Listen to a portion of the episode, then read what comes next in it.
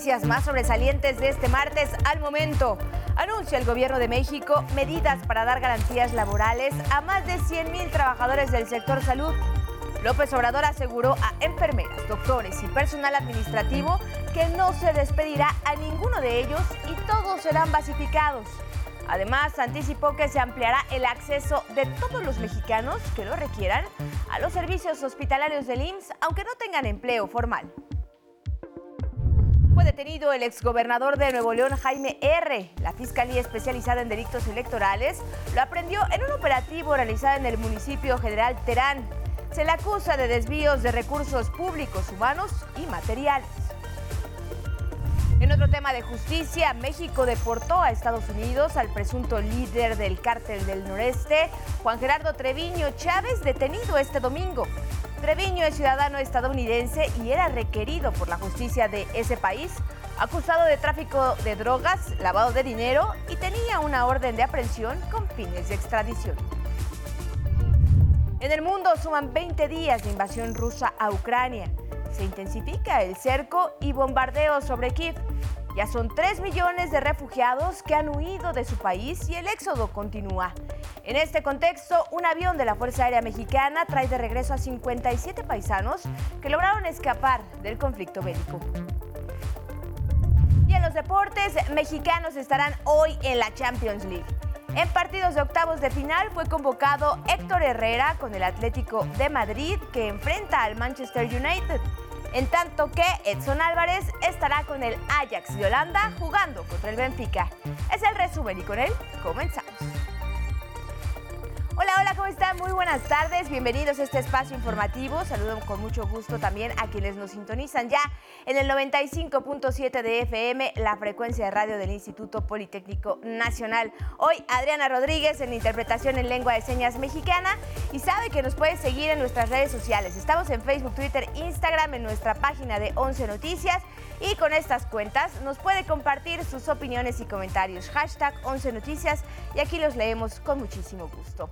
Iniciamos. Tenemos una información que importa e importa mucho y es que está relacionada con nuestra salud. Esta mañana el gobierno federal presentó un nuevo sistema para personas que no cuentan con seguridad social para brindarles atención médica de manera gratuita. Y se dijo, por cierto, que la pandemia lleva ya siete semanas a la baja. Los detalles. Esta mañana, el Gobierno de México anunció medidas para fortalecer y dar garantías laborales a más de 100.000 trabajadores del sector salud, así como para ampliar el acceso de mexicanas y mexicanos a servicios hospitalarios del IMSS, aún y cuando no cuenten con empleo formal.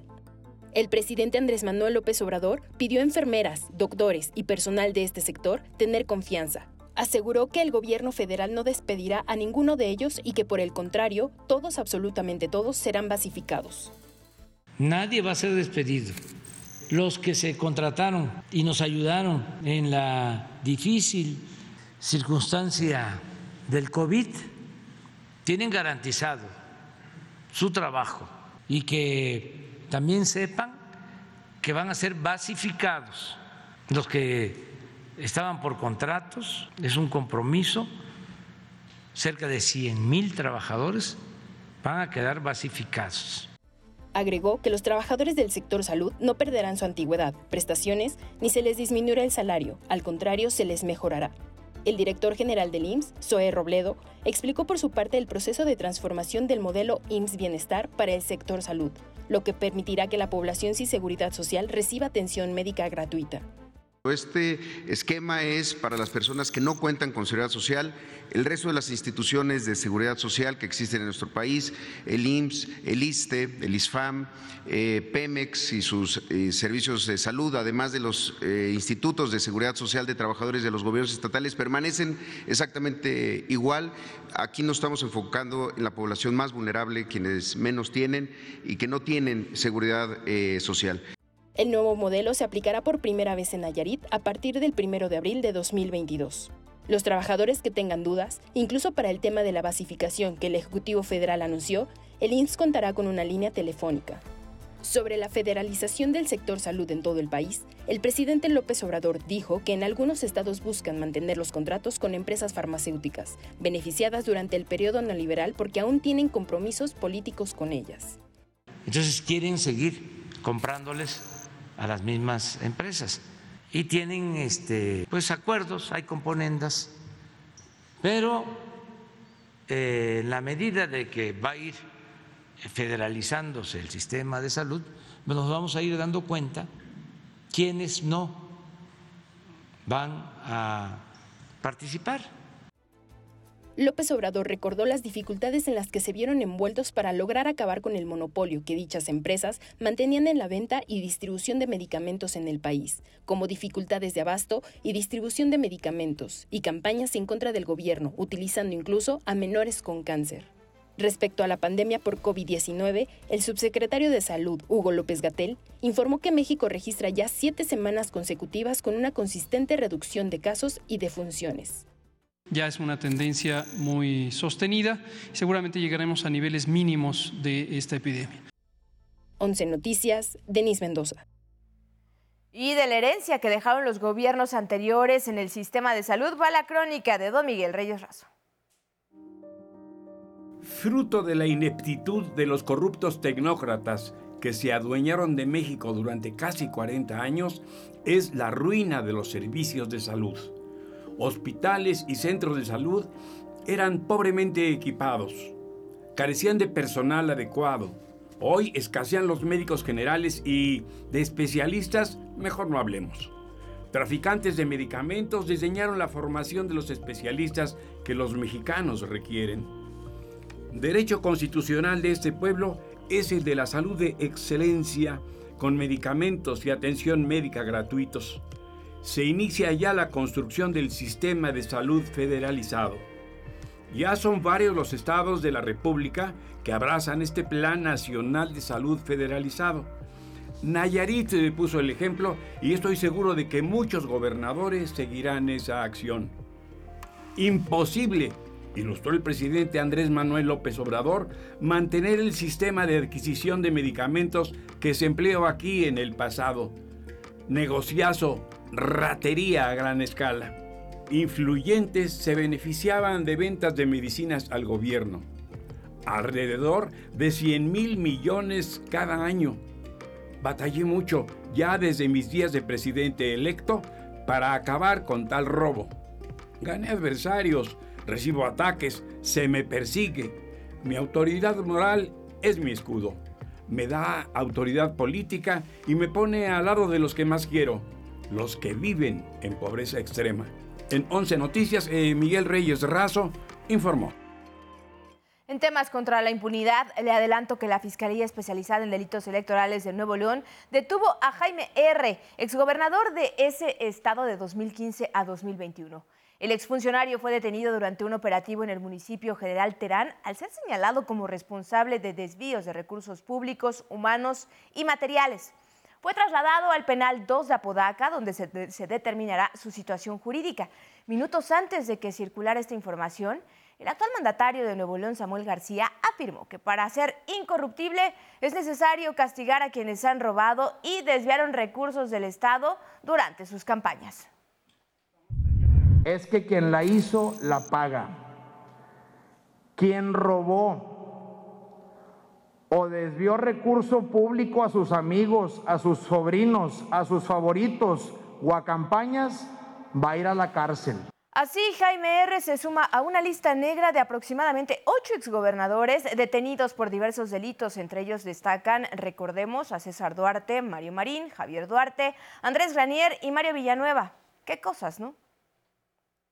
En otro expediente, en los primeros minutos de este martes, agentes de la Fiscalía General de la República deportaron a Estados Unidos al presunto líder del cártel del noreste, Juan Gerardo Treviño Chávez, quien fue detenido el domingo pasado. Y según fuentes federales, pues Treviño Chávez es sobrino de Ángel Treviño Morales, el Z40 es ciudadano estadounidense era requerido por la justicia de ese país, acusado de delitos de tráfico de drogas, lavado de dinero y tenía una orden de aprehensión con fines de extradición. Además, era considerado uno de los principales generadores de violencia en la zona fronteriza de Tamaulipas. Fue trasladado a Tijuana, Baja California, para después ser entregado a elementos del Servicio de Inmigración y Control de Aduanas de Estados Unidos. Ahora le comparto más información nacional. La Fiscalía General de Justicia de Sonora investiga la desaparición de la activista Angélica Janet Armenta Quintero tras salir en búsqueda de su hijo en Cajeme, denunció el colectivo Madres Buscadoras de Sonora. La Fiscalía inició su rastreo el 14 de marzo. Familiares de colectivos se manifestaron frente a las instalaciones de la Fiscalía de Justicia de la Ciudad de México para exigir celeridad en las investigaciones de personas desaparecidas. El exsecretario de Hacienda de Morelos, Jorge Michel Luna, y el ex tesorero de la entidad, Armando Sanders de Mendoza, en la administración de Graco Ramírez, fueron imputados de los delitos de peculado, ejercicio abusivo de funciones y ejercicio ilícito del servicio público. Este martes el Frente Frío número 36 se extiende en el norte del Golfo de México, cruzará el sureste del país y el occidente de la península de Yucatán. A su paso, propiciará lluvias en Chiapas, Oaxaca, Tlaxcala, Yucatán, entre otros, y chubascos en el Valle de México. 11 Noticias, Arnold Gutiérrez.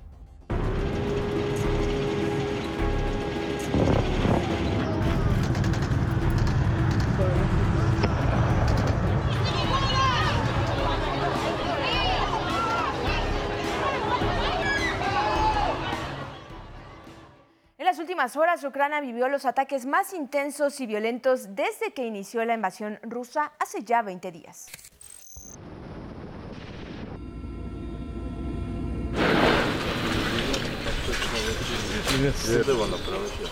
En las primeras horas de este martes, los bombardeos en Kiev, la capital, destruyeron un edificio donde viven civiles. Dos cuerpos fueron recuperados y 27 personas resultaron ilesas. Las autoridades impusieron un toque de queda de 35 horas.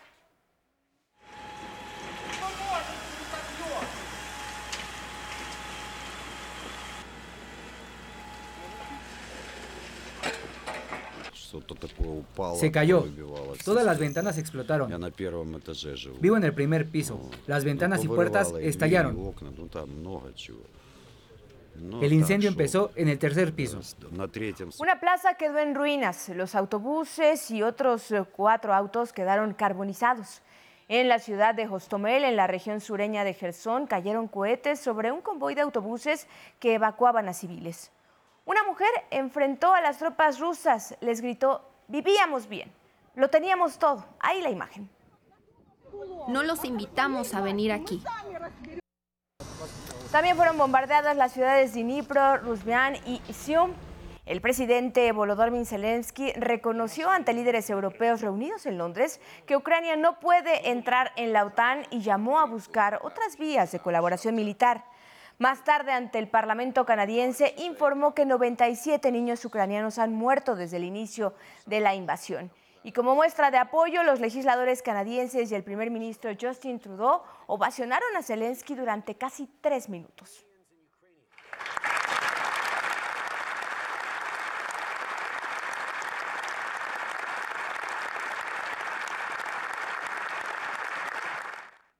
Y mire la imagen de Marina Obsyanikova, periodista y editora de la televisora oficial rusa Canal 1, que ha dado la vuelta al mundo, pues anoche durante el noticiario estelar exhibió en vivo, al aire, su rotundo rechazo a la invasión a Ucrania. Cuando la conductora daba las noticias nocturnas, Marina irrumpió en el estudio y distrajo la atención de la audiencia al mostrar su oposición mediante esa pancarta. сотрудничеству в рамках союзного государства, а на совещании в правительстве обсуждали, как сохранить... En inglés decía no a la guerra y en ruso detengan la guerra. No te creas la propaganda, aquí te mienten. En redes también ha protestado contra la invasión. Rusia es el agresor y la responsabilidad corresponde a una persona, Vladimir Putin. Mi padre es ucraniano, mi madre es rusa y nunca han sido enemigos. Fue detenida por la policía acusada por desacreditar el uso de las Fuerzas Armadas rusas. El Kremlin dijo que fue un acto de vandalismo. Y este martes el tribunal multó a Marina con 280 dólares. El interrogatorio duró más de 14 horas. No me permitieron contactar a mis familiares ni me proporcionaron ayuda jurídica. El presidente de Francia, Emmanuel Macron, anticipó que le ofrecerá asilo u otra forma de protección consular. Y ahora vamos a Polonia con nuestros enviados Vianey Fernández y Miguel Ángel Vázquez. Ellos nos tienen una historia que ilustra la barbarie de la guerra en Ucrania. De los 3 millones de desplazados, 1.8 millones son niñas y niños. Vianey, la información, te saludo con mucho gusto. Adelante. Así es, Carla, auditorio del 11 y los medios públicos. Este paso fronterizo que se encuentra a mis espaldas, Médica Polonia, retrata perfectamente la crisis humanitaria que estamos enfrentando. Tan solo la ONU dio a conocer hace unos minutos que ya son 3 millones los desplazados por la incursión militar de Rusia y en Ucrania.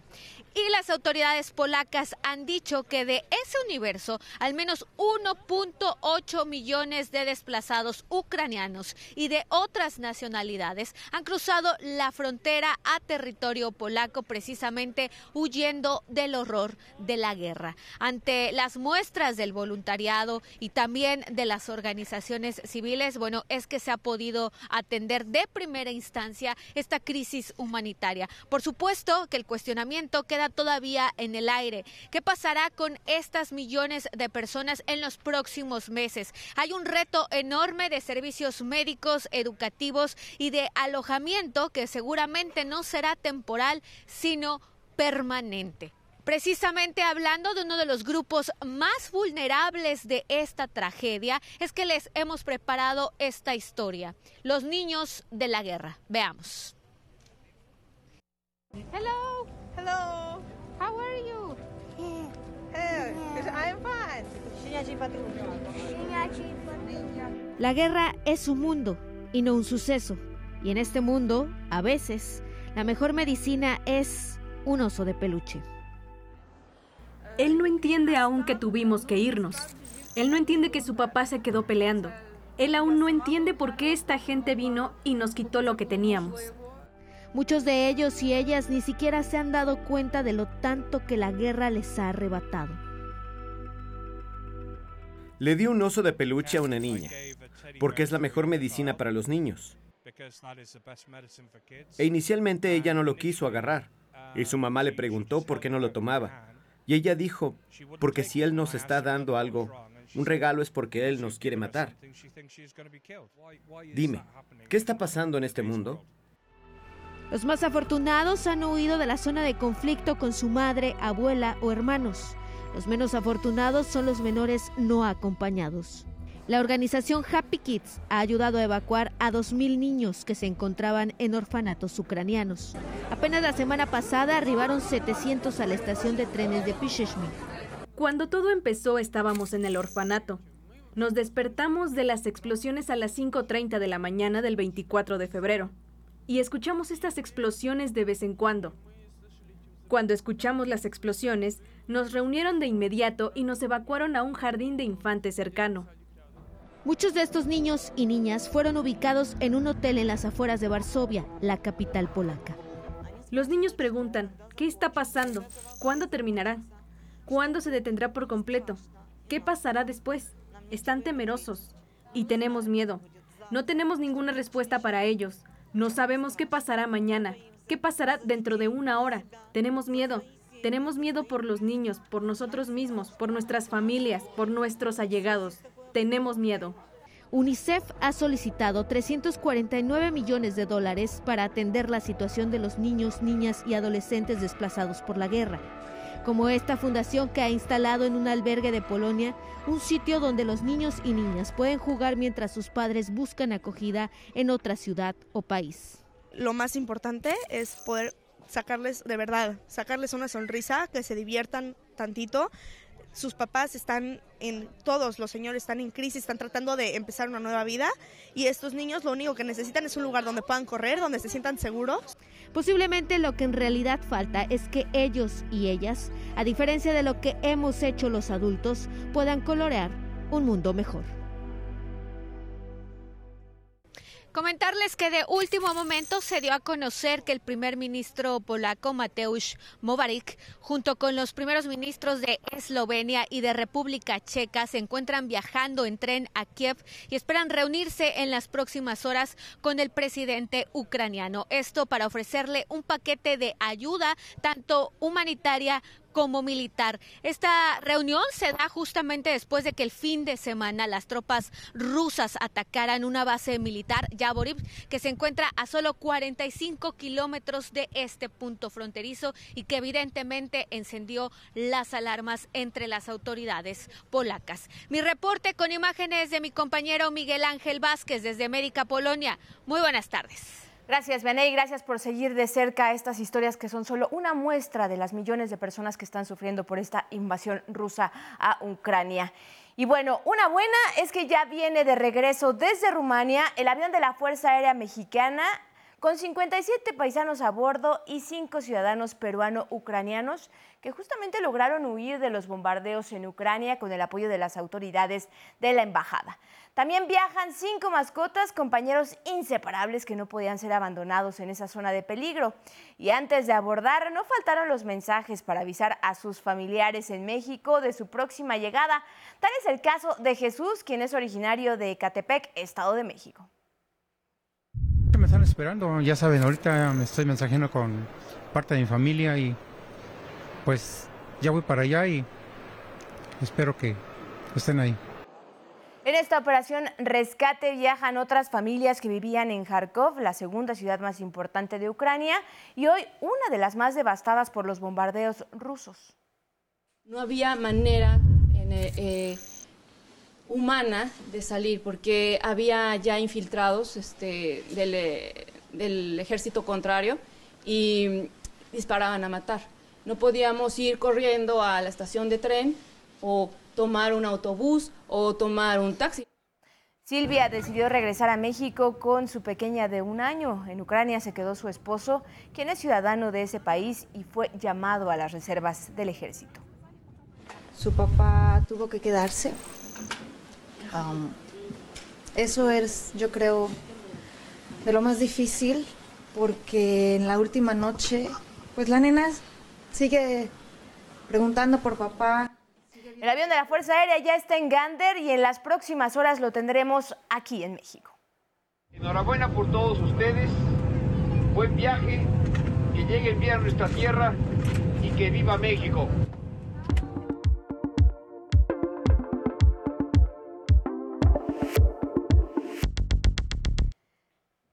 Es momento de hablar de deportes y para eso ya se encuentra aquí Samuel Estrada. Muy buenas tardes, Samuel. Adelante. Buenas tardes, Carla. Un gusto saludarte, un gusto saludarles. Empezamos, amigos, hoy.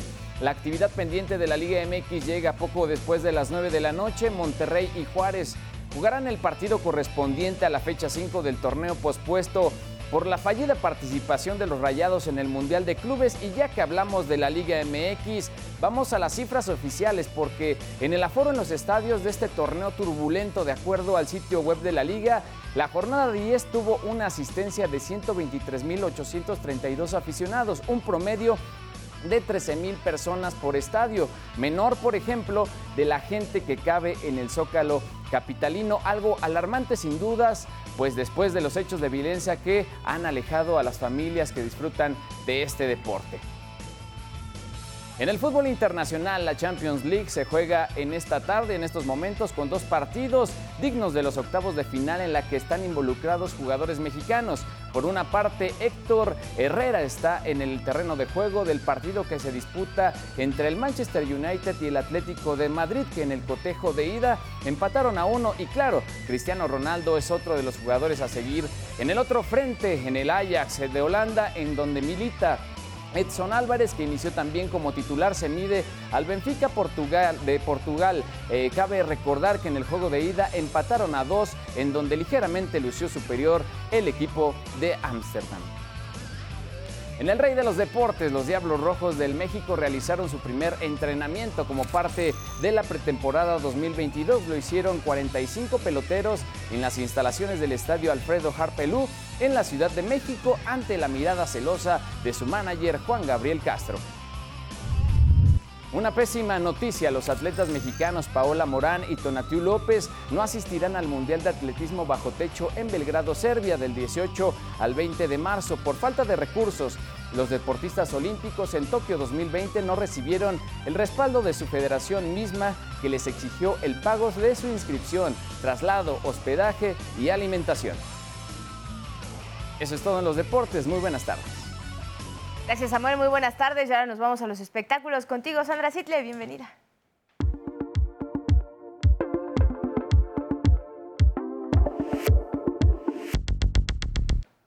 Gracias, Carla. Muy buenas tardes. Ya estamos listos para que el Vive Latino se realice el próximo fin de semana. Y en esta edición, los fans van a poder disfrutar de la aldea musical. Los músicos emergentes que acudan al próximo Vive Latino encontrarán por primera vez la aldea musical.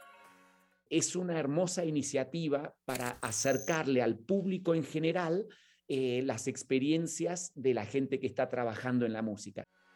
Habrá talleres y masterclasses de músicos como Sabo Romo de Caifanes, Javier Blake de División Minúscula, Elohim de Moderato o Daniel Gutiérrez de La Gusana Ciega, hablando de sus instrumentos y la composición. También hay mucha gente que va al Vive Latino que sueña con trabajar tras bambalinas, ¿no? De, ah, ¿qué, ¿cómo podría ser trabajar como manager o en una disquera o en la producción de un festival tan grande como el Vive? Vamos a tener a profesionales también que van a estar explicando sobre el management, va a estar el, el manager de residente. Habrá charlas sobre marketing, aspectos legales, las mujeres en la música o la evolución del periodismo musical. Los horarios están disponibles en la app del Vive Latino. 11 Noticias, Sandra Sitle.